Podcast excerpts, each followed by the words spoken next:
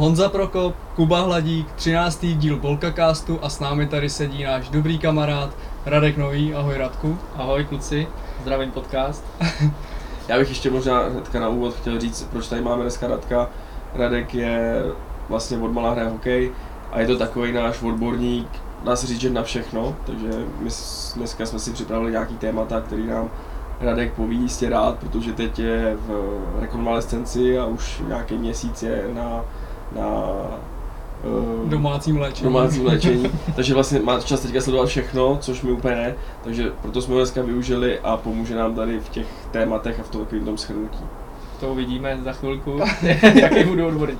Uh, já tady mám na, závě- uh, na začátek takovou aktualitu uh, z mistrovství České republiky v cyklistice, protože se našim reprezentantům Mladý Boleslavy dařilo, takže nejdřív uh, asi přečtu výsledky uh, z hromadného závodu, který se jel v Lovosicích, kde v kadetech skončil Jakub Kuba na 13. místě, uh, kadetky tam je Vanda Dlasková na čtvrtém místě i přes pád, který ji potkal a Tereza Cibulková na 13. místě a v mladších žácích byl eh, Ondřej Podhajský na 7. místě a nejúspěšnější byly mladší žákyně.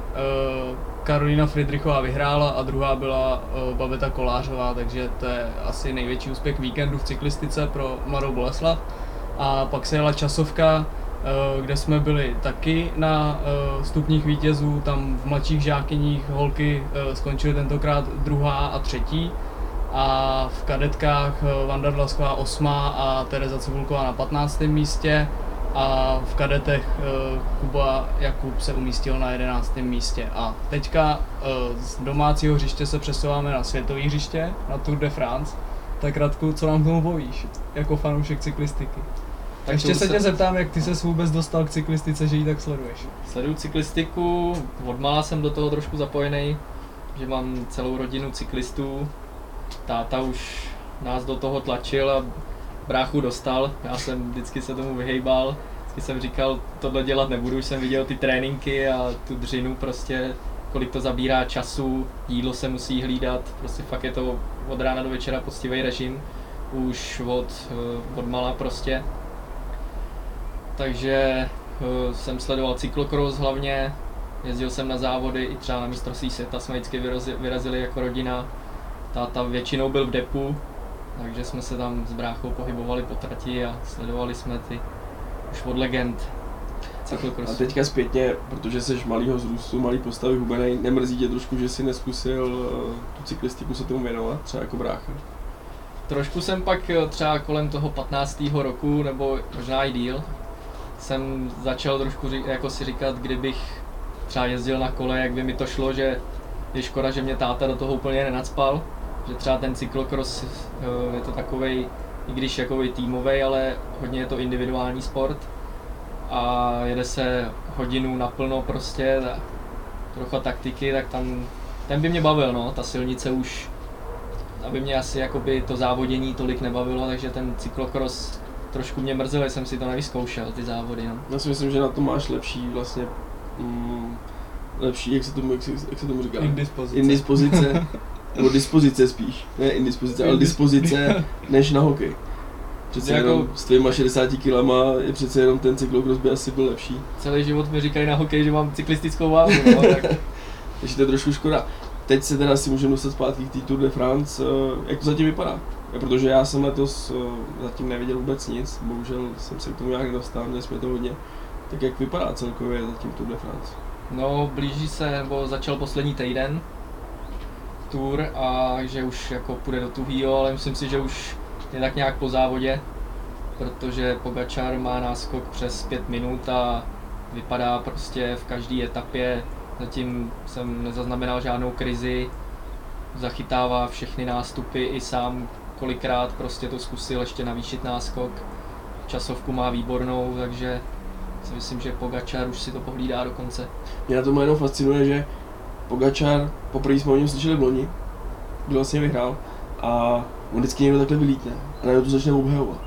Ať to máš Armstronga, ať to máš Fruma, tak prostě najednou někdo vylítne a pak už je jakoby zase suverén.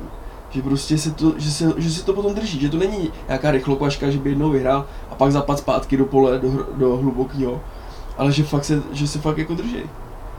Eh, Asi když už je to jakoby top talent, prostě, že každý rok se tam hrne prostě mraky dalších závodníků, sportovců prostě. A když už nějaký takhle vylítne, tak většinou jakoby se tam udrží, no, že to ukáže už v mladých letech, že jo, třeba v 18, 19. A tak asi ten tým mu věří, když v něj vidějí ten klenot. Asi jo. A on je taky nějaký bývalý sportovec v jiném odvětví, jako je Roglič.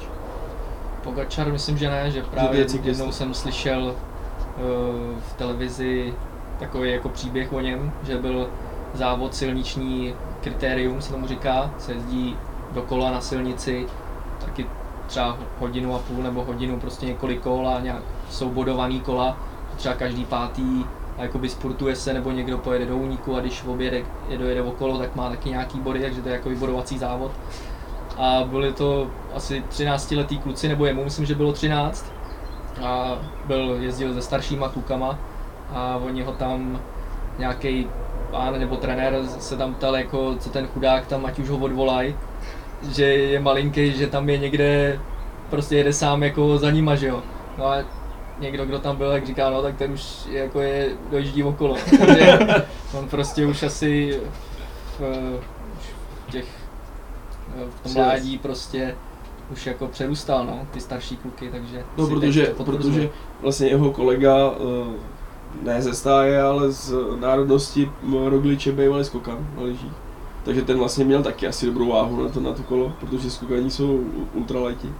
Taky no, potřebují se udržet ve vzduchu co nejdíl. Přesně no. tak, přesně tak. No a Roglič vlastně, když jsme u toho, tak to byl vlastně v loni velký favorit. Nakonec Pogačar ho udělal potom v časovce. To Ale- mi ho bylo líto. Pos- Poslední, Poslední jakoby, prostě 20. etapě, no, měřený- 21. měřený. už se jakoby mají takový nepsaný pravidlo, že se neutočí jakoby na, na první místo na žlutý no a letos, letos teda Roglič odstoupil, Mhm. kvůli zranění. Vstoupil už A tím pádem vlastně, už jak říkáte, asi je, asi je rozhodnuto. Tam pak je Urán. A Vingegaard. A- Ale a- jako uh, tam je asi důležitý říct, že vlastně v letošní turu rozhodla možná první etapa, kdy ta faninka s tím transparentem odrovnala půlku, půlku, eh, půlku, půl, půl, půl, Mm. půlku pelotonu. půlku hvězd vlastně. Jako. Přesně tak a hlavně to odnes uh, Jumbo Visma tým, právě Rogliče, který tam vlastně jeli u té cedule a narazili do ní Mm. jako první. Takže tam spadli a už vlastně teďka nejedou kompletní, kdežto Pogačar má ještě kompletní tým, ale jak ty jsi říkal, tak on si to zvládá ujíždět jako sám a, a obhajovat si ten žlutý, bránit to, takže asi je rozhodnuto jedině, že by chytnul fakt velkou krizi někde ještě v nějaký té horské etapě, ale zatím na to nevypadá. No. Jako ten náskok má fakt velký, no, kdyby tam byla třeba minuta, minuta a půl, a i když on má tu dobrou časovku, tak furt ta časovka ještě s tím může hodně zamíchat, že eh, by měla být eh, vrchařská, takže úplně třeba pro ty čistý časovkáře to taky jako nebude, že budou rozhodovat stejně jako by ty, co útočí na celkový pořadí, ale myslím si, že on vyhrál, myslím, i tu první časovku, Mm. Časovka je zase poslední, měřená letos. Časovka nevím, kdy přesně se jede, Taková ta. ale taky to asi nechají na tu 20. etapu, Hmm. no, takový tu třešničku. No ale tam potom z časovkářů jako tam nikdo není, ne? Já teda neznám Vinge- Vingegaard, To je- ale Urán není časovkář, Karapas myslím, že taky ne, Okonora nevím. Takže myslím, že tam jako to nehrozí. No tak hlavně, hlavně po tom, co ukázal Pogačar loni, jako v- taky v té časovce, že jo, kdy tam smáznul po, eh, po Rogliče a všichni vlastně, A vlastně i nikdo, specialisty časovkáře. a nikdo nevěděl, jestli ta časomíra se zbláznila, protože Hmm. vlastně on jel a najednou byl půl minuty, pak minutu a půl mu dal, že jo. To nevěřili jako a dal mu jako hodně, no, nebo No. i v ostatním prostě. Ještě jenom jsem mi zkrátil trať. Každopádně, tady jsme si řekli, že je asi hotovo, ale ještě bych se chtěl asi, nebo chtěl bych vzpomenout Marka Cavendishe. Cavendish to je paráda, tyjo, to je takový zmrtvý stání. Protože ten už byl vlastně leta teďka asi tak nějak na odpis. Už ho vlastně ani týmy nechtěli, tak nějak si ho předhazovali. Tak on chtěl skončit hlavně, že Chtěl jo. skončit. Měl pády a nedařilo se mu dojíždět už ani jako ty závody a podobně. A letos tak jako je suverén Sagan, tak je letos suverén Cavendish. Sagan mimochodem odstoupil, Hmm. eh, taky kvůli zranění, takže nebude ani na olympiádě. A Cavendish teda z mrtvých stání a třeba si řekl ještě No, na příští sezónu. Přivez si super formu, no. on vlastně začal jakože vyhrávat etapy na závodech tak nějak až letos, prostě třeba dva, tři měsíce před tour, že vůbec jakoby vsadili na něj. Že Tak on se, Sam Bennett se zranil, ne? Myslím, nebo z Quickstepu. Sam Bennett tam není, Není ale, Ale ale lo- jak, loni- jako asi v Quickstepu je. Jo, Že ale právě, myslím, že se zranil právě a No. na to konto jel Cavendish, že říkali, ale nejsem si jistý. No, ale říkali, že, že doma asi se mu na to špatně kouká, no. ale nevím, co jsem to chtěl říct. No, že No, z mrtvých stání. Mrtvý stání 630 nebo kolik mu je? 630, no. Vyrovnal Eh, eh, rekord re- Merckxe. Přesně tak. Počtu vítězných uh, etap. 34. Mm, celkově. Takže to a pak jsem ještě chtěl zmínit asi mm, Makoč, je náš jediný jediný účastník český. Proč, proč najednou taková, jako je odliv českých závodníků? Měli jsme tam dřív 3-4 a teď už tam je jenom No, jeden. Roman, že ho jezdil, ten držel takovou tu českou vlajku, že Tam byl vždycky. téměř každý rok, taky Mhm. vynechal pár toho, že zkusil jiný závod, jiný etapák. A ten už asi na to nemá úplně jakoby výkonnost si myslím. I když mu fandím, je škoda, že nejede, vždycky jsem mu fandil a rád bych ho tam zase viděl. A asi by stejně jako nebyl lídr, ale mohl by pomáhat. Ale tak asi vsadili ho na jiný závody. A Zdenda Štybar, ten právě se jako dohodl s týmem, že se pojede olympiáda, že se bude připravovat na ní, že ta trať prostě je, ten profil je přímo pro něj, tak mu to umožnili a snad přiveze medaily. Doufáme. A Kenik ještě jezdí? Leopold Koenig, ten myslím, že dělá taky dělá experta ve studiu. Jo. On- A je mladý? ale- No on ukončil, on dělal měl teďka... pád vážnej, že se učili chodit a to, Aha. myslím, že si na tréninku ho auto srazilo nebo kamion A dokonce. teďka nevím dělá přesně. pořadatele nějaký tý, toho závodu, že jo, etapového tady v A Česku. Barta taky skončil. Barta myslím, že nevím, jestli možná jezdí, jakoby to, ale tak tam asi je, už ne jakoby v té kategorii pro tour nebo tam je Hirt, Černý, že jo, a tyhle ty, no, jakoby, ale, ale tak jak, Hertil vlastně teďka, že jo, Giro, že ono je těžký většinou No, jakoby dát dva stejný týmy, nebo ty týmy se jako většinou dost měnějí Hmm. a málo kdo jede. To si třeba řeknou ty favoriti, jestli ten tým tam třeba má jenom jednoho na to celkový pořadí, jestli jako pojede víc závodů, víc etapáků. Já si Ale- pamatuju, myslím, pár let zpátky, že jel Nibali, jel Giro, vyhrál ho. Buď Vor, anebo Aru, teď nevím, jeden z nich. Možná Nibali. A jel i Tour a tam vyhořel úplně totálně, protože logicky, když jedeš dva velký závody za sebou, ono se to docela jako, je to těsně, těsně po sobě, tak jasný, že asi nemůžeš udělat dva, dva To jsem si výsledky. právě říkali u Sagana, že ten vlastně objel Giro, vyhrál tam ten eh, dres Spurtera, vyhrávali etapy, takže asi zas pro něj bylo těžký objíždět zas ty kopce a Měl to asi pošetřit a měl třeba na tu olympiádu. ne? taky ty pády, no. Měl tam, že jo, s tím ten první den byl fakt jako, ten byl drastický, tam popadali prostě Tomes taky spadnul, hodně. že jo, z Ineosu vlastně. Nebo i ty pomocníci se tam pomlátili, takže i ty spurtezy, že jo, je škoda, že ten Caleb Ewan, že jo, ten byl, si myslím, že by Cavendish hodně potrápil, Mhm. takže tyhle dva teď už Cavendish ukázal, že No, jo, sorry. Když jsme u toho Vakoče, ještě bych se k tomu vrátil, tak jak se ti líbí ty jeho výkony teďka na tour, protože on jede pro tým, že jo, je i na popředí pelotonu, že jo, dotahuje třeba i ty náskoky a podobně, no ty nástupy, tak jak se ti líbí ten jeho výkon? A jestli ještě třeba teďka můžem ho vidět v nějaký etapě, No která on byl hlavně v týmu s Matějem, Van der Poelem, on jezdí za Alpecin. který už nejede, který jel na tu olympiádu, takže zrušil Takže, Tour. no. V půlce nebo ve čtvrtce a jel na olympiádu. že on hlavně pracoval, že když měli ten žluťák, ten ves asi Šest etap. 6 etap. A přijde mi, že je takovej jakoby tahoun, že táhne ten, pracuje pro ten eh, tým jakoby v začátcích, než třeba přijdou jakoby ty kopce, Hmm. tam zase třeba měli někoho jiného nebo Jo. to. Ale myslím si, že jako byl určitě vidět a že budou s jeho prací spokojení no, v týmu. Já nevím, jak já mám poslední bod tady k Tour a respektive k cyklistice. Ještě bych asi se chtěl zeptat na uh, cyklokrosaře na té silnici, protože ať Matěj van der Poel nebo Wout van Aert, to je prostě neuvěřitelný. To mají opravdu takovou výhodu z, tý, z toho cyklokrosu, ačkoliv je to vlastně takový spíš sprint. A pak mají takovou výhodu na té silnici. To je poslední, za, pár, za posledních pár let jako cyklokrosaři se hodně prosazují, vys Štybar. Štybar, že jo, ten je dvojnásobný nebo trojnásobný dokonce. Přitom si řekne, že oni jasně, oni musí mít na ty kilometry na, cykl, na ten cyklokros, ale furt je to úplně jiný sport, je to prostě furt sprint, furt start, furt jdeš naplno. Když na té silnici si musí rozvrhnout cíly, kopce a td. Tak Asi to jsou zrovna nad, nad lidi, no, tyhle, Asi- Matěj asi van der Poel, Wout, tomu jsem začal teď hrozně fandit, protože ten prostě jednu etapu tahá pro tým, pro celkový pořadí, druhou etapu je schopný vyhrát ve špurtu, v časovce je výborný a teďka vlastně letos, že jo, po odstoupení Rogliče, tak to vzal na sebe trochu, aby aspoň měli nějaký vítězství v etapě a vyhrál v úniku horskou etapu jako neuvěřitelnou, takže a on ještě jede nebo skončil? Je. Vaut jede, myslím, že je 16. v celkovém, Jo. což jako na to, že už si myslím, že jede jenom, aby sbíral etapy nebo pokouší se to, že na celkový už nekoupá, tak furt 16. místo je dobrý, no. No, oni tam mají Vingegaarda na třetím místě, že jo, jakoby ten tým, takže, takže to, takže uvidějí, no. Ale, ale jako, teď jsme to možná nakousli, mně se taky fanart strašně líbí a fandil jsem Rogličovi, uh, vlastně protože je přijde hrozně zajímavý ten příběh toho, že ze skokana na lyžích je najednou prostě excelentní jako cyklista, který dokáže bojovat o jako žlutý dres na Tour de France. To samý teďka Fan Art, který, jak jste řekli, cyklokrosař, tak prostě najednou začne vyhrávat etapy a jako vypadá neskutečně na tom kole, kdyby prostě to jezdil už a furt je to mladý kluk, že jo. Hmm.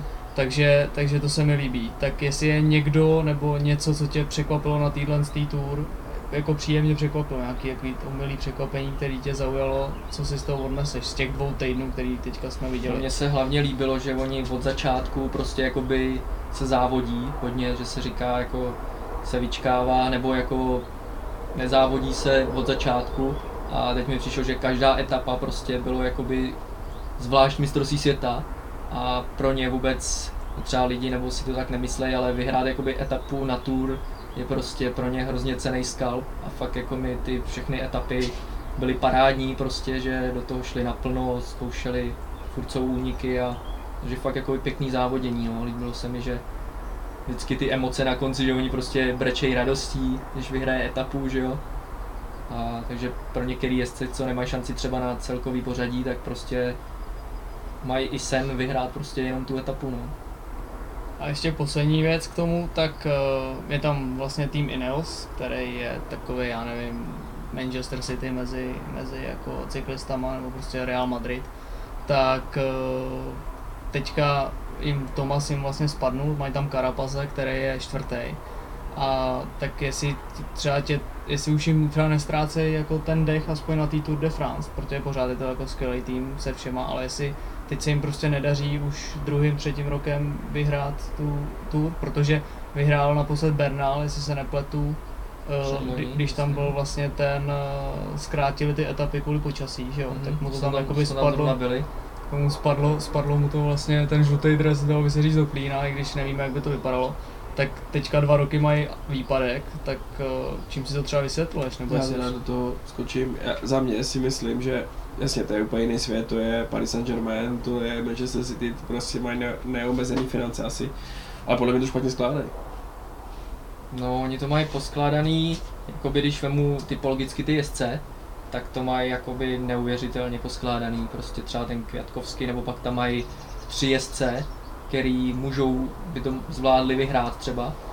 A jestli to je tím, že třeba zrovna vsadějí teďka jakoby na, na špatného toho lídra, nebo mají smůlu, že třeba ten Tomas, nebo nevím úplně v jaký byl Kdo byl formě. lídr letos, Tomas? Nebo Myslím, že na začátku byl Tomas. Tomas, no, na ale Tour. vykloubil si rameno. Bernal vyhrál Giro, myslím. Jo.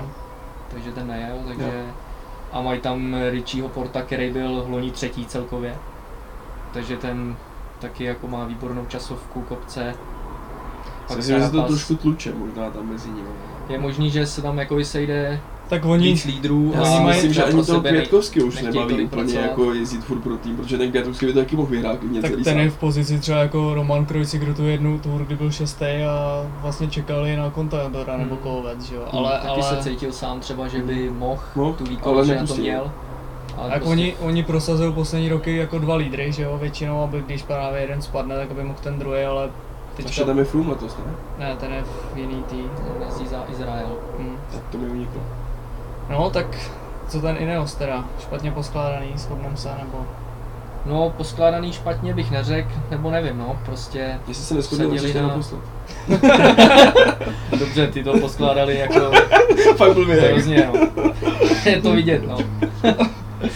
No dobře, tak uvidíme, uvidíme, jestli Pogačár eh, potvrdí naše slova, že už je to asi vyhraný a uh, to je asi z cyklistiky všechno teď momentálně, nebo máme k tomu ještě všechno, asi všechno. Aha. Můžeme na další téma.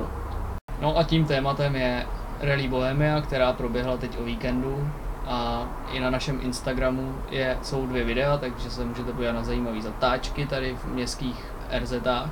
Kluci, vy jste tam byli, tak co jste viděli a povídejte. My jsme byli vlastně jenom na té, z, časových důvodů jsme vlastně byli jenom na té první RZ, která byla ta městská, ne staroměstská, ale městská, která se motala kolem Jaselský a Komenského náměstí. Uh, co my jsme viděli? My jsme viděli za prvý, byl to vlastně okruhová, to byly dvě kola na té první RZ.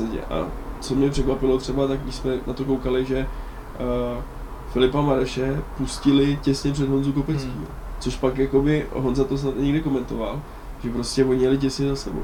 To jsem ještě neviděl. Nadávali hodně, no. Přitom si myslím, že loni taky jeli jakoby tímhle způsobem.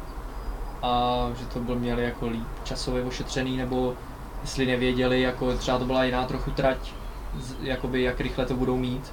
Podle mě, podle mě tak, takovouhle situaci, Nebo, takovýhle okruh musíš pouštět na oči. Ne na nějaký čas, že koukáš na hodinky a teď jeď a nekouká, ale podle mě musíš koukat na oči. A jakmile projede Kopecký, tak tam pustím toho nebo chvilku počkám samozřejmě. Já jsem se, já jsem se k tomuhle chtěl dostat, nevěděl jsem, že to odstartuje hned, hned Tak tímhle, s tím, tímhle s tím, takže No jasně, ale tímhle s tím hnedka momentem, uh, protože já jsem pak koukal na nějaký ten sestřih vlastně na ČT Sport, kde se to, tohle to jako tam řešili hodně a Kopecký si stěžoval, Mareš si stěžoval, uh, myslím, že i Stříteský nebo Semerát, někdo, prostě většina si stěžoval a došli k Pechovi. A ten říká, no tak jsme na závodech, tak se musí závodit, jo. Ale jako dokážu On to si... bere. je to jako asi řek po- to- pohodář. On si jde odpočinout o víkendu, no. No, ale jako uh, asi nechceš, aby se ti ty auta sťukly jako ve městě. To nechceš. Na druhou stranu, z těch záběrů není úplně vidět, že by nějak jako brzdil uh, Filip uh, Honzu, ale přece jenom, když jsme to viděli my tam z našeho místa, tak uh, jak je, najížděli na ten retardér, tak se tam prášilo. Už jenom to, lítají ti kabínky, lítá ti bordel, práší se a furt jsi takový nejistý přece jenom. Když ho vidíš před sebou. Ty ho vidíš před sebou a vidíš, že on nenabrzdí.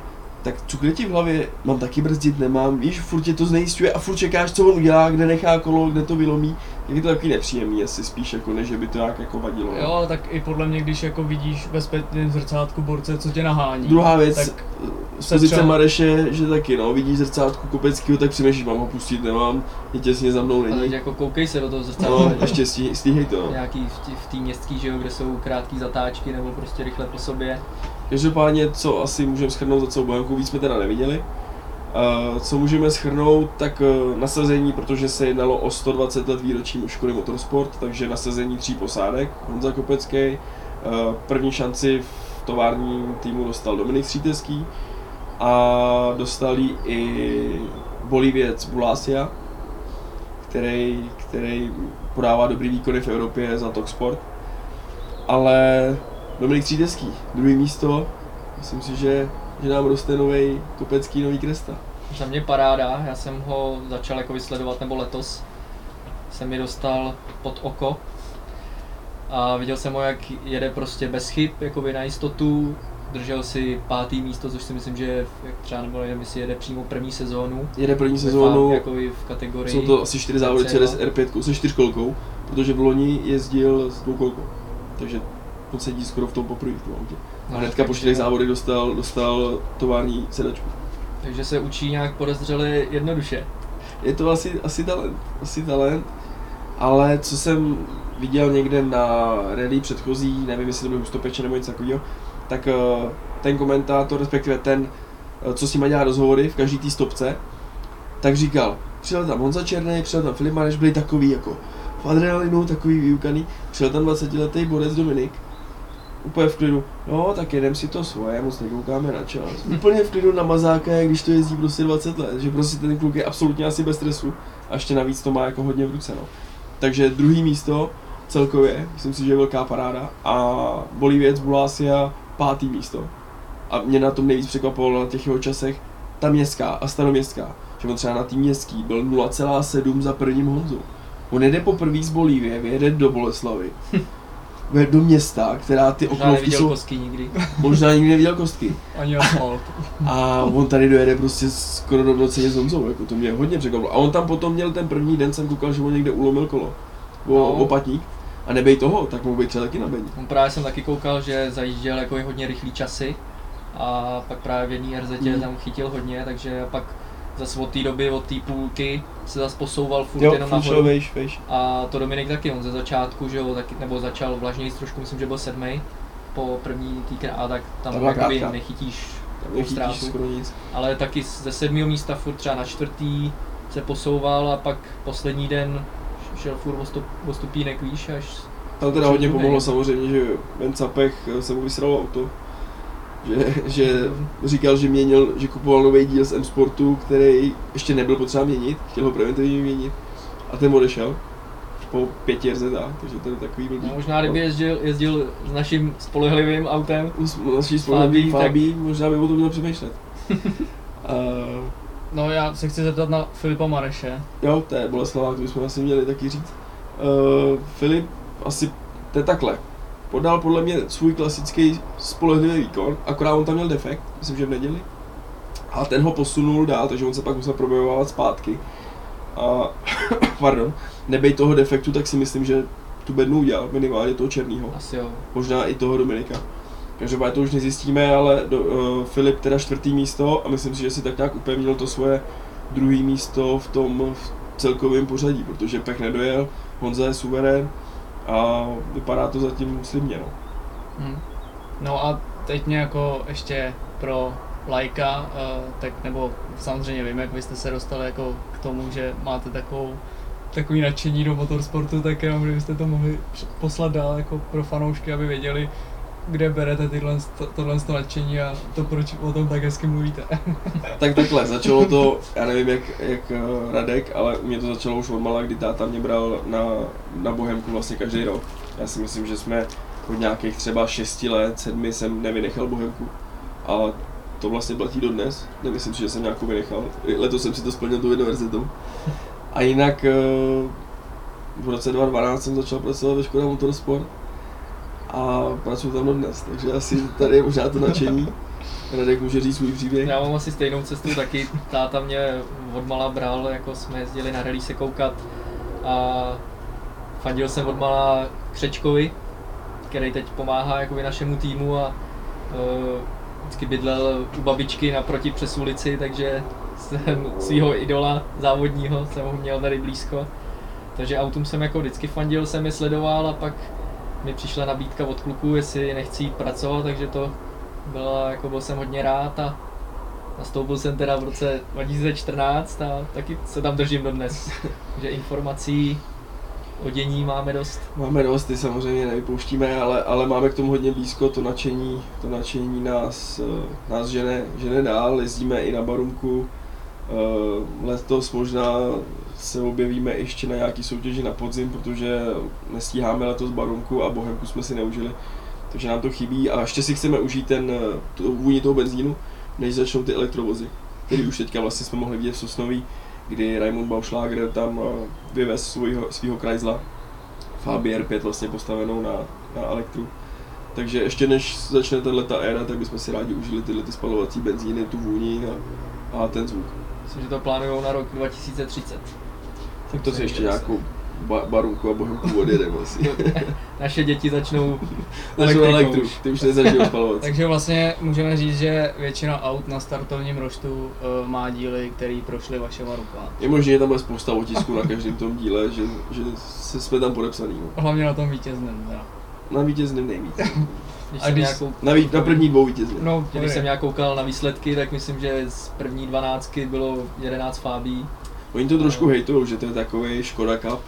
Na druhou stranu, jsi Čech, koupíš si český auto, spolehlivý, který vidí, že funguje. Díly jsou máš za rohem. no. Buď si spousta zákazníků si pro ně jezdí osobně, protože do- doprava je dneska drahá, nebo si to teda necháš poslat, ale prostě za prvý ty díly jsou, my je pravidelně, pravidelně máme je skladem, uh, distribuujeme A je to prostě podle mě to nejjednodušší, než spolíhat na to, že vem si za poslední roky Peugeot a Citroën, jak jsou spolehlivý, Hmm. jak ti ty díly nechodí. Tam jediný co, tak možná Ford, ale Ford zas podle mě nemá takovou kvalitu jako, jako ta Fabia. Hlavně si myslím, že je super jakoby pro český třeba diváky, že jezdí hodně kvalitních aut, že dřív to bylo prostě třeba jakoby sedm nebo Hmm. A ty pak- jakoby pak jezdci, nic. ale teď už i Teď třeba jezdci 20. místo, ještě A- furt tam vidíš R5 nebo FAB z 2000 a nebo něco jedou s takového. top autem, no, takže No. si myslím, že to je jedině dobře. Je to plus, určitě.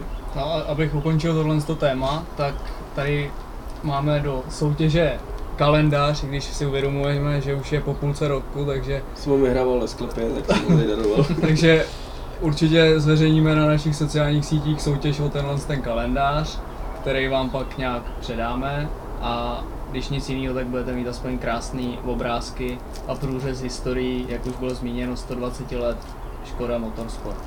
Já si myslím, že do takový dílny to není špatný ani když je starý. Třeba spousta lidí se mě ptá, jestli nemáme třeba starý kalendář, že by se pověsil do dílny. Jen tak nebo do garáže, takže já si myslím, že udělá radost někomu. Určitě se zapojte do soutěže a uh, nějaký kalendáře odešleme, po případě předáme osobně. Takže můžeme na další téma. Protože, jak už bylo zmíněno, tak tady Radek sleduje všechno a teď je v rekonvalescenci, takže nemusí stávat do práce, tak stával i na zápasy NHL na finálovou sérii mezi Tampou a Montrealem. Tak Radku, teďka můžeš vyprávět o tom, co jsi viděl a jestli ti Tampa udělala radost, když vyhrála 4-1 na zápasy. Tak Tampa mi udělala radost, přece jenom tam jsou uh, dva Češi, Já, si, já myslím, že mám a- i jiný důvod, proč ti udělá radost. taky mi udělali radost uh, z Berouna, z Tip Sportu, že jsem si před uh, playoff vsadil na Tampu, vsadil jsem teda na tři týmy a Tampa to zvládla naštěstí. Takže, ale hlavně tam jsou ty naši, fandím vždycky jakoby prostě Čechům i Slovákům, že jo, Erik Černák taky se zlepšuje, hraje dobře. Celkově ten tým je hrozně sympatický, to Tampa já je mám taky rád, ačkoliv jsem jim nikdy nefandil, tak teď se mi ten tým, jak je poskládaný, líbí. Ať už je to Vasilevský, Kučerov, Palát, teď to jsou tam ten Kilorn, je tam s tím, eh, jak se jmenuje ten druhý, Kilorn a Sireli, Hmm. hrozně se mi líbí ten Jany. Gurt.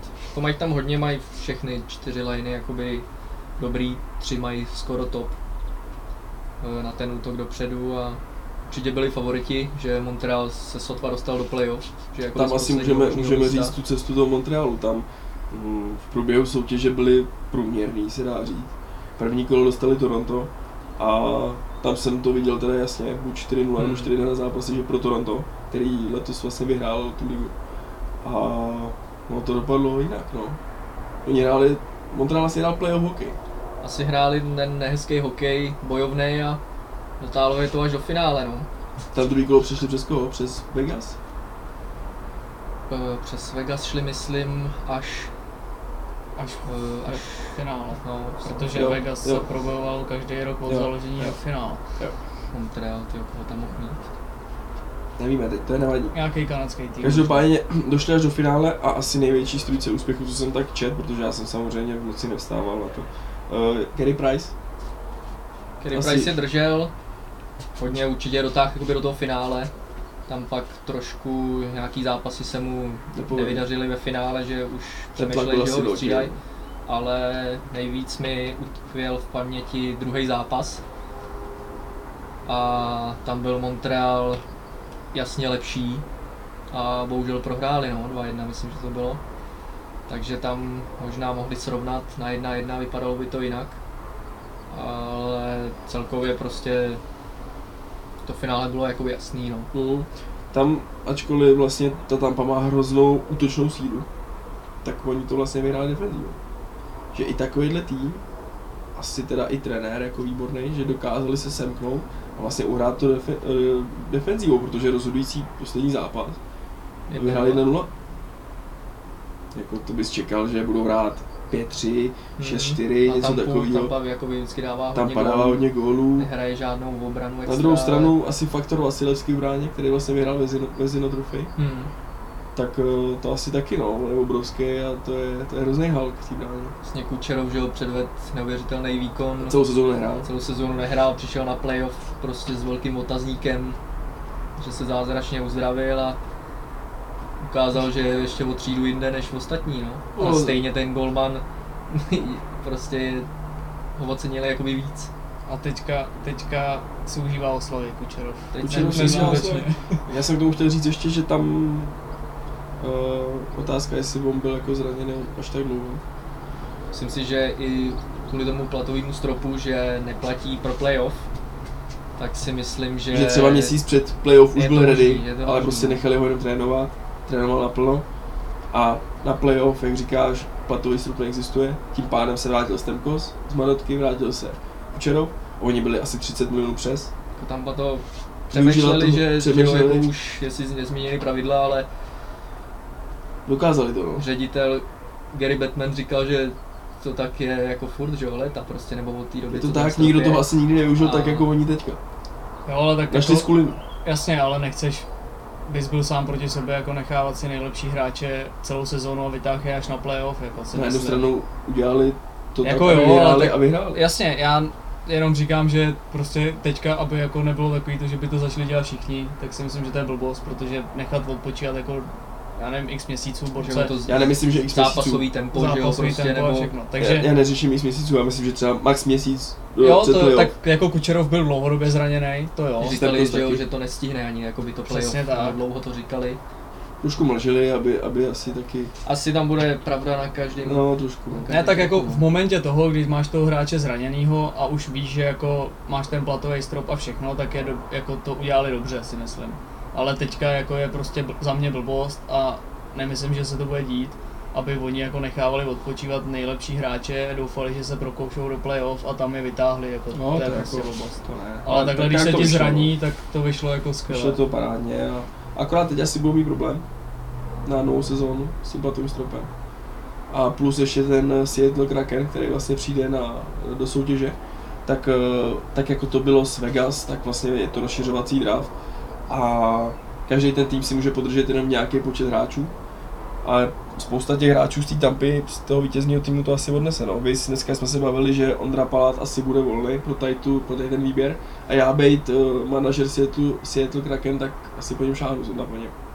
Určitě no, je tam jakoby ho- hodně prostě dobrých hráčů, kteří jsou ve druhé léně, který prostě ta Tampa nebude moc zachránit jakoby, no, pro sebe, takže Bylo to mi že těžký, obhájit to po, po třetí za sebou. Musíme asi říct, že oni vyhráli v loni. To musí podepsat Petrika Maruna. Patrick Maroon a Ten má třetí Stanley Cup v řadě a i když je pro mnoho lidí neviditelný, plno lidí, co sleduje, že jo, prostě hokej, tak ho třeba ani jako hráče neznají, ale prostě potřebuješ na playoff takový ty bojovníky srdcaře a jo, spousta, spousta hráčů se jim to nepovede za 20 let kariéry a on to hraje třikrát po sobě. jako určitě bych být manažerama, tak už po něm jako jdu. A no. možná, že bude volný z té Tampy, nemyslím si, že To- ochrání. Jako. ten asi bude určitě volný. Takže třeba některý, nebo jestli ho ten Seattle uloví, tak možná budou slavit předem. No. Možná jo. Eh, to je asi, asi všechno k finále NHL, tak eh, pak se odehrál Wimbledon, kde Češi zase, Češky zanechali zase stopu a my jsme tady měli jednu Češku tenistku na rozhovor, takže kdo ho neviděl, tak určitě si ho najděte s Terezou Vejsejtlou Příští rok tam bude ona. z Rekty. A eh, vlastně Karolína Plíšková se dostala až do finále, které, kde teda bohužel prohrála 2-1 na sety. Tak eh, sledoval jsi Wimbledon? No, Ze začátku moc ne, koukal jsem až, eh, až třeba na, po- na, od těch čtvrtfinále.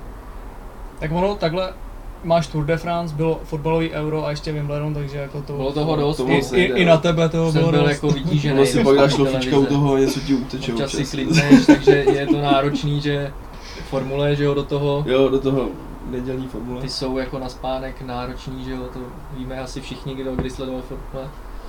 Ale ten tenis teda, eh, Češky, že jo, zase se dostali asi čtyři prostě mezi nejlepších osm. I tak Rejčíková na to, že vlastně ona nemá úplně styl podle mě na trávu, ale spíš taková fakt jako, že ta Antuka je pro ní asi i taková akorát, že ona nemá nějaký razantní údery. Ta zřejmě z té čtyřhry prostě má takovej jakoby styl, Techniku. techniku, že ty hráčky asi to tak nějak kombinuje, že si myslím, že je nepříjemná pro ty soupeřky. A hlavně má, když je mladá, tak má i jako mraky zkušeností, protože má Grand Slamy ze čtyři Jo, jo, jo. a furt jakoby to finále, ty důležitý poslední zápasy vyřazovací. Takže ona je zřejmě umí zvládat a ukázala nám to na French Open. No a Plíšková, tak uh, ona má docela bídnou sezónu letos. To bylo trochu překvapení, To bylo velký z těch překvapení. Češek, kde třeba jsme si říkali dvě, tři, že tam Já teda ženský se tenis moc dál. nesleduju, ale paní moje to sleduje a říkala, že Plíšková bídá, že vypadne v prvním ve druhém kole max. No a ona nakonec ve finále a nebylo vlastně asi ani daleko od výhry, protože to bylo 2-1. Dva Na jedna. sety. Koukal, koukal jsem na to a měla to trochu zrovna to finále jakoby nahoru dolů, že první set se jí moc nevydařil, druhý zas hrála dobře, útočila, vycházelo jí to. Jí musí vycházet ten servis hlavně, což asi první set nevycházel, protože si pamatuju, že ona ztratila snad všechny servisy prvním, prvním no, setu. myslím, že jo, a i právě, že jo, ta Barty. Bartyová měla i víc S, myslím, Hmm. což bylo jako by, nebo Plíšková to staví na tom, Mm, na tom to svém podání a na útočných úderech. A Bartyová bránila dobře, hrála v klidu a bohužel to nestačilo. Já jsem si teďka vzpomněl, já jsem na ten první set nekoukal, koukal jsem na statistiky a Plíšková měla úspěšnost po prvním podání body 33%. Mm. Ona má servis jako blázen. A měla 33% úspěšných balónů po prvním servise, který dostala do kurtu. To je No, to je to je, to je, to má se- Erány možná, jako, která podává spodem. Jako. Bavili jsme se o tom v podcastu, prostě podání je... Podání základ. A ne každý umí. No. Víš mi? A co jsem ještě viděl třeba ve chlapech, jo, teď hodně fandíme Cicipasovi, Stefanos, Jo, to jsme tady, finále toho jsme tady typovali, že by mohl dojít daleko, tak vypadl v první kole. tak vypadl v prvním- prvním kole a myslím, že v tom zápase měl 22 chyb.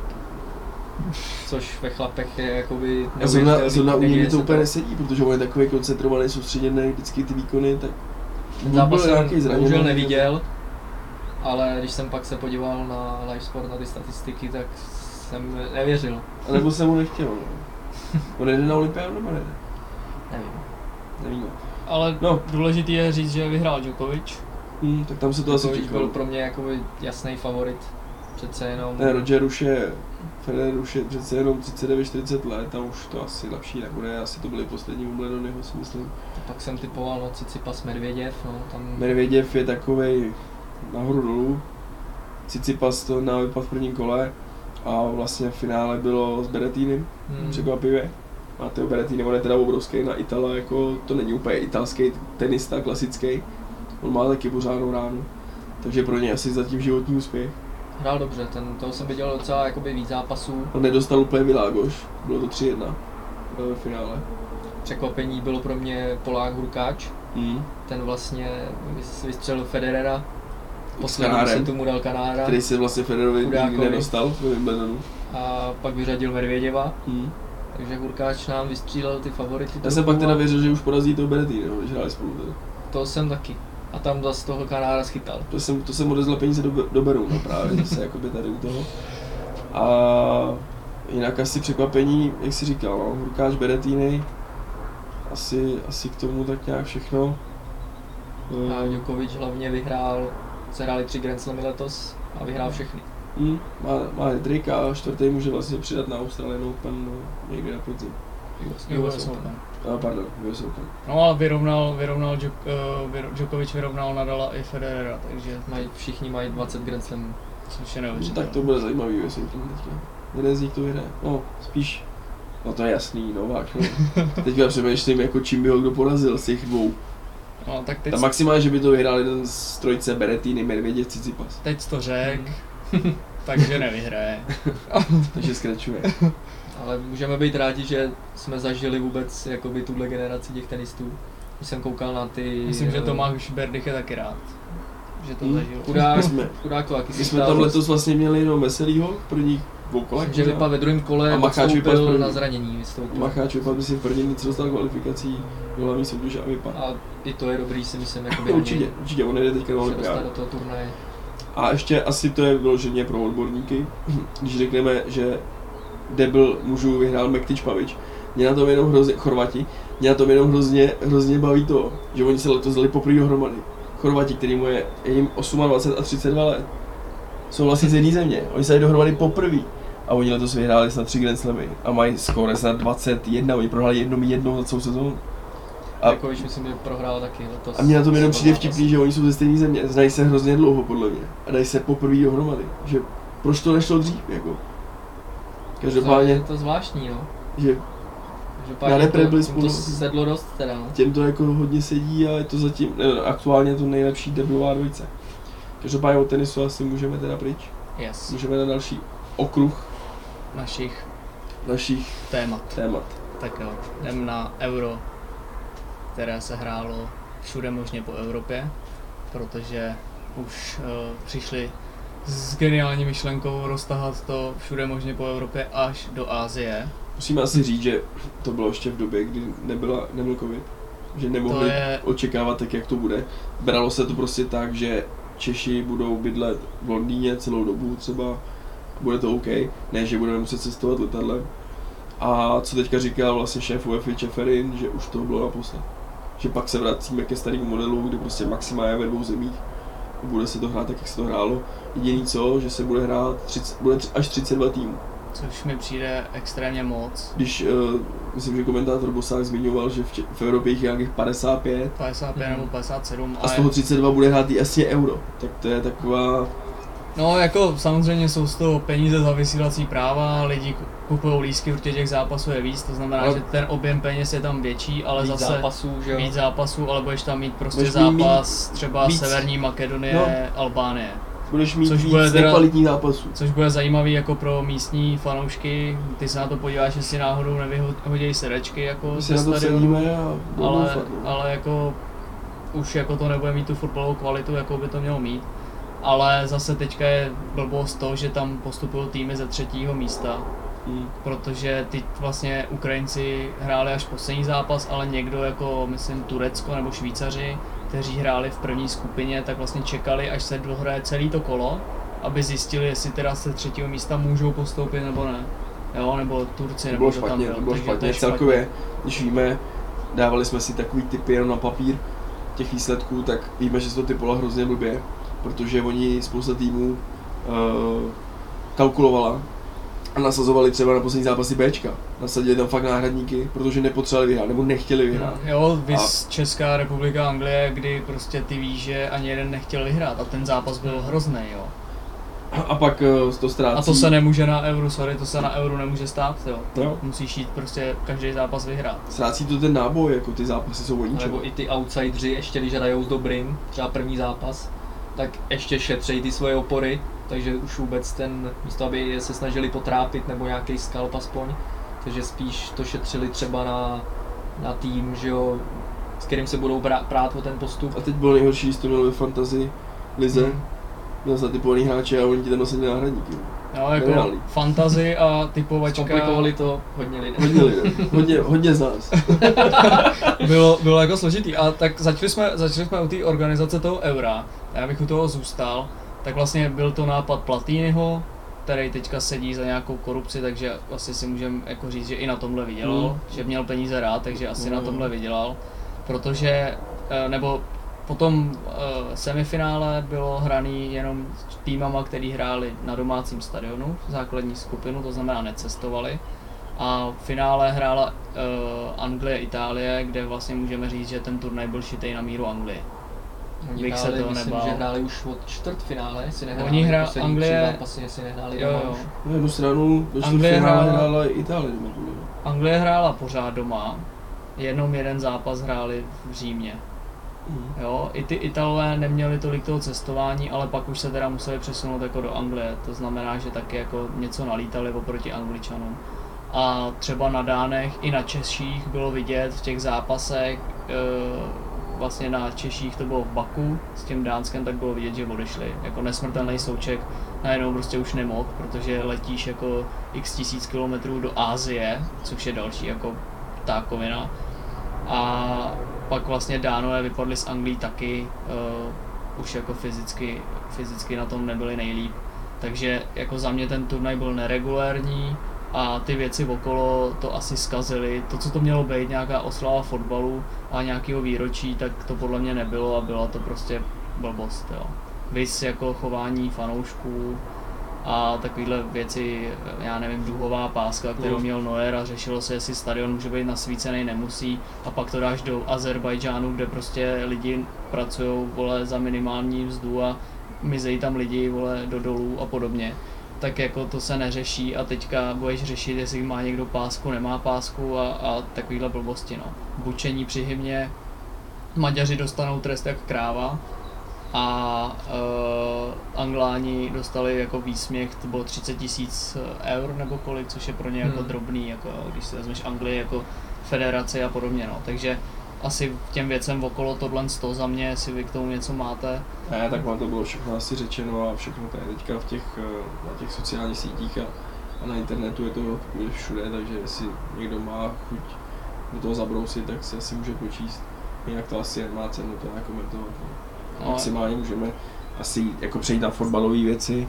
No jako ještě, ještě bych jako chtěl dodat, že to jak Anglie na nás tady po tom, co se stalo v Rangers jako s Kůdelou, tak jako na nás koukali jako na rasisty a podobně, tak to, co se teďka dělají po penaltovém rozstřelu na svoje hráče a ještě když před finále, jak se prali jako mezi sebou fanoušci, tak mi to přijde jako trošku zameďte si před svým Prahem a, a přijde mi to jako smutný na takovouhle velmoc fotbalovou. No ale pojďme k tomu fotbalu, tak Itálie vyhrála, za mě zasloužený vítěz, protože od prvního zápasu předváděli neskutečný Oni už od toho přáteláku s náma, kdy nám dali čtyřku, Hmm.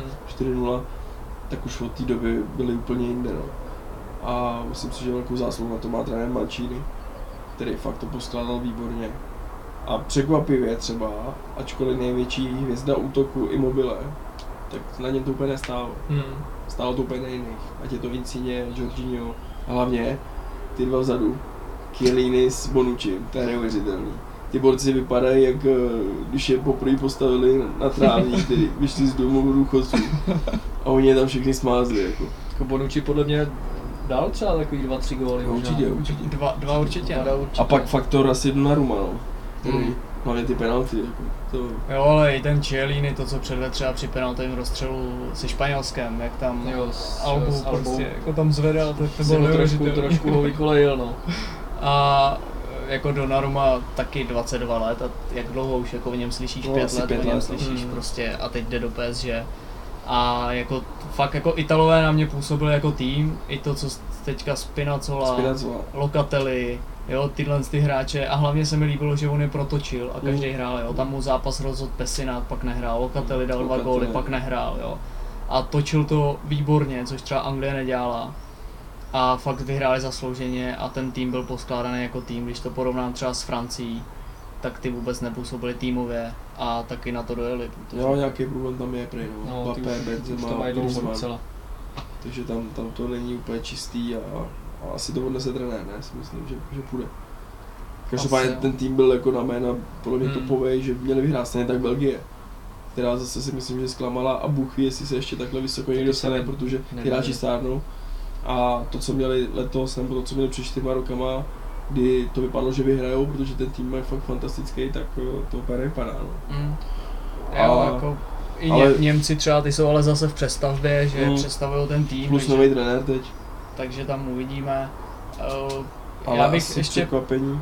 no nebo překvapení. Asi překvapení Dánsko, který hrál výborně. Jestli to bylo za Kristiana Eriksena, který mu se stala ta, ta nehoda na začátku, jestli to bylo jako pro něj a to je namotivovalo, nebo jestli fakt takhle byli vyladění, že i s tím Eriksenem by došli takhle daleko a hráli takhle výborně. Vlastně jim chyběla největší hvězda a Ne, a hráli líp, než A- hráli s tím prvním, v tom prvním zápase s ním třeba. Jako, uh, já musím říct, že mě se teďka uh, líbilo se mi i Švédsko na tom turnaji. Švédsko-Dánsko. Pro, jako, když si řekneš, tak jako, že se bavíme o hokeji teďka možná, ale fakt jako fotbal vedou podle mě nahoru a mají propracovaný ten systém. Jo, protože tam najednou měli vlastně Dolberg třeba, jo, Pulsen, to jsou furt ještě mladí kluci a oni je dokážou, jsou schopní je vychovávat tyhle ty fotbalisty. Uh, takže jako tyhle ty dva týmy se mi třeba líbily jako nějakým systémem. Švédi hráli prostě na 1-0 každý zápas, nedostat gol, ale vycházelo jim to a jako uh, líbilo se mi nějaký to jejich jako nasazení a ta, ten systém propracovaný. Takže potom ještě za mě možná překvapením bych řekl, jak ty říkáš Dánsko, tak abych neopakoval, tak řeknu třeba Česko, který porazili, vlastně postoupili jsme ze skupiny, která nebyla na papíře vůbec lehká. Ještě když jsme se Skotskem dokázali prohrát, uh, nějaký ty lize národů nebo nějaký přátelák to bylo. A pak jsme porazili Nizozemce uh, fakt jako po dobrém výkonu, takže si myslím, že to bylo a pot, pak nás potrápilo to Baku a, a Dánsko v něm, no, takže Hmm. si myslím, že pro mě, abych neopakoval Dánsko, tak řeknu Česko. Tak za mě zas eh, jsem taky jakoby spíš mě překvapily ty slabší týmy, než abych jako sledoval nebo eh, mě těšilo jakoby jak hrajou ty favoriti, tak spíš taky se mi třeba líbila Ukrajina, že hráli Mhm. hodně úto- útočně, nebo Švýcarsko mě taky překvapilo, že taky eh, trápili dost dlouho, vyřadili myslím Francii, Jo. si vyřadili Francii. 3-3 vlastně to bylo pak No. na penalty, no. A naši mi taky udělali radost, mě překvapili a pak už jim asi došly síly. No. Hmm. Uh, to, co nás asi jako zklamalo, to jsme řekli na začátku, to Hmm. byla ta organizace toho eura. Uh, tak ještě bych řekl, uh, zhodnotilo to finále, no. nejvíce probírají penalty, tak uh, jestli k tomu něco máte, nebo celkově k tomu průběhu tý, toho finále, protože za mě Anglie měla lepší tým na lavičce, po případě na tribuně, než na hřišti. No, jako on to točil zvláštně, no. Jako Sancho, uh, Saka, uh, Henderson, si myslím, že taky měl hrát častěji. Nevím, no, je to takový, tak asi věděl, co dělá, jako došel do finále, není to úplně špatný výsledek, spíš je potom asi jeho selhání, jak to provedl před těma penaltama, kdy vlastně v poslední minutě stáhnul zkušenýho Volkra, Hmm. stáhnul právě Hendersona, který tam vlastně byl půl hodiny a zase ho stáhnul a dal tam mladý Rashforda uh, se Sanchem, který vlastně šli gol penaltu a oba nedali. Nedal ani Saka, který tam šel v průběhu zápasu. A, a ještě navíc Saka šel na rozhodující poslední penaltu v 18 letech. Chudák, jako tím mu docela naložili, si myslím. Naložil, protože on vlastně Arsenalu má odehrál jednu sezónu, půl sezóny. No, Není to žádný jako, že by tam byl dlouho, něco jako Donnarumma. Takže myslím si, že to jako hrubě nezvlád a Southgate potom to vzal na sebe, že, že udělal chybu. No jako za mě byla chyba možná už to, že on vlastně čekal s tím střídáním na, na to fakt jako, bylo to střídání vyloženě na penalty a Hmm. už to udělal Španěl a nedal Rodry. Myslím, že ho Hmm. tam dával a většinou, když ty dáš hráče jenom na penalty, tak na ně vytváříš tlak už jako dvojnásobně větší, než byl teďka, jo. A uh, to byla chyba a ještě jako chyba byla, že on je tam nedal třeba na prodloužení protože oba dva to jsou ultra rychlí jako blázni, který si myslím, jak ty jsi říkal, Chiellini s Bonucim už jako měli prostě celý turnaj v nohách, plus ještě teďka nějakých 90 minut, tak kdyby tam nedal na to prodloužení, tak si myslím, že Anglie by mohla jako zahrozit z nějakého rychlého breaku, protože tam Saka upaloval a Chiellini zatáhl za ruční brzdu, která byla jako excelentní. Dobrá stopka, no. Takže to si myslím a jako střídání hráčů na ty penalty plus kopat Saka, který prostě v Arsenalu nemůže mít tyhle ty, uh, za prvý je nekope v Arsenalu ty penalty a za druhý nemůže mít jako tíhu nějakých finálových zápasů z Arsenalu natrénovanou, protože Arsenal ve finále nebyl jako nějakým jako větším, když nepočítám FA Cup jako hodně dlouho. Takže to si myslím, že jako rozhodlo to, že on tam dá prostě tyhle ty hráče a pak se to ukázalo v těch penaltách, no. Překvapilo, že nešel kopat ten Grealish, no. Hmm. Přitom on sám říkal, že chtěl. Nevím, jestli jako on je obcházel a říkal, kdo půjde, nebo... A Kane stáhnul? Ne, Kane kopal první. Kopal vlastně, jo, jo, kopal. Jako on, on, takhle, A neměl nechat Kane spíš posledního? buď, a, nebo to měli kopnout Zas jako ten, si no, řekne, že si už není pozdě třeba, že jo, Tak čtvrtýho třeba, no. ale No on si měl říkal, vsadit spíš na, na zkušenost třeba, než asi vsadil jako, že to jsou útoční hráči, že tak od něj oni, dává góly, Že nedáš ale Maguire. pak třeba šel kopat no. stoper Mag- Maguire, že jo, a v klidu vymet šibenici, Pěkně, prostě no, to bylo pěkně, no, pěkně. on říkal, že se na to v tréninku hodně zaměřovali a že právě z tréninku je tam dal jako, uh, že to viděl v tréninku, jenže zase něco je jinýho kopat v Mm. tréninku penaltu na tréninkovém hřišti, víceméně jako pro prdel bez tlaku a když pak jako kopeš ve Wembley, po x letech jste ve finále můžete konečně něco vyhrát a ty to tam jdeš kopat, jo. Takže to je mega tlak a ještě když víš, že tě tam trenér dal jenom kvůli tomu, aby ty si dal, Že nebyli vůbec v zápase, jako Přesně. prostě no, nestihli se ani dostat. jako Rashford, Rashford šel hrát pravýho beka, Mm. jo. Mm. Ten bodec podle mě nepřeběh půlku, jako nebyl u vápna, jako, jo. To, to, jako když hraje v normálně United, jo.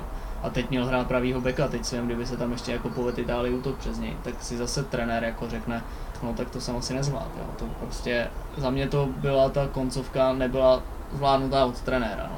Což Jo. on to vzal na sebe Jo, teda. a- Ale mohlo to dopadnout jinak, že jo, Jorginho vlastně byl takový největší trumf a dal tyčku teda Mm. taky no.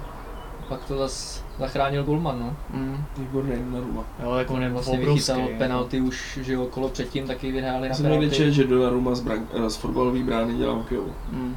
Jako on je, on je fakt jako na to, na to, kolik mu je a s jakým klidem, jo, teď on to ani neslavil prostě, jo. odešel. On dneska jsem četl, že on si jako neuvědomoval, že vyhrál euro v té chvíli. Že prostě ty emoce jako byly jiné. A Tak teď už si to snad uvědomil, když asi. leží někde v Římě na náměstí. No, tak eh, to je za nás asi všechno. Uh, takže nás sledujte na sociálních sítích, odebírejte nás a my se budeme těšit u dalšího dílu. Uh, na skáno. naschledanou. Naschle.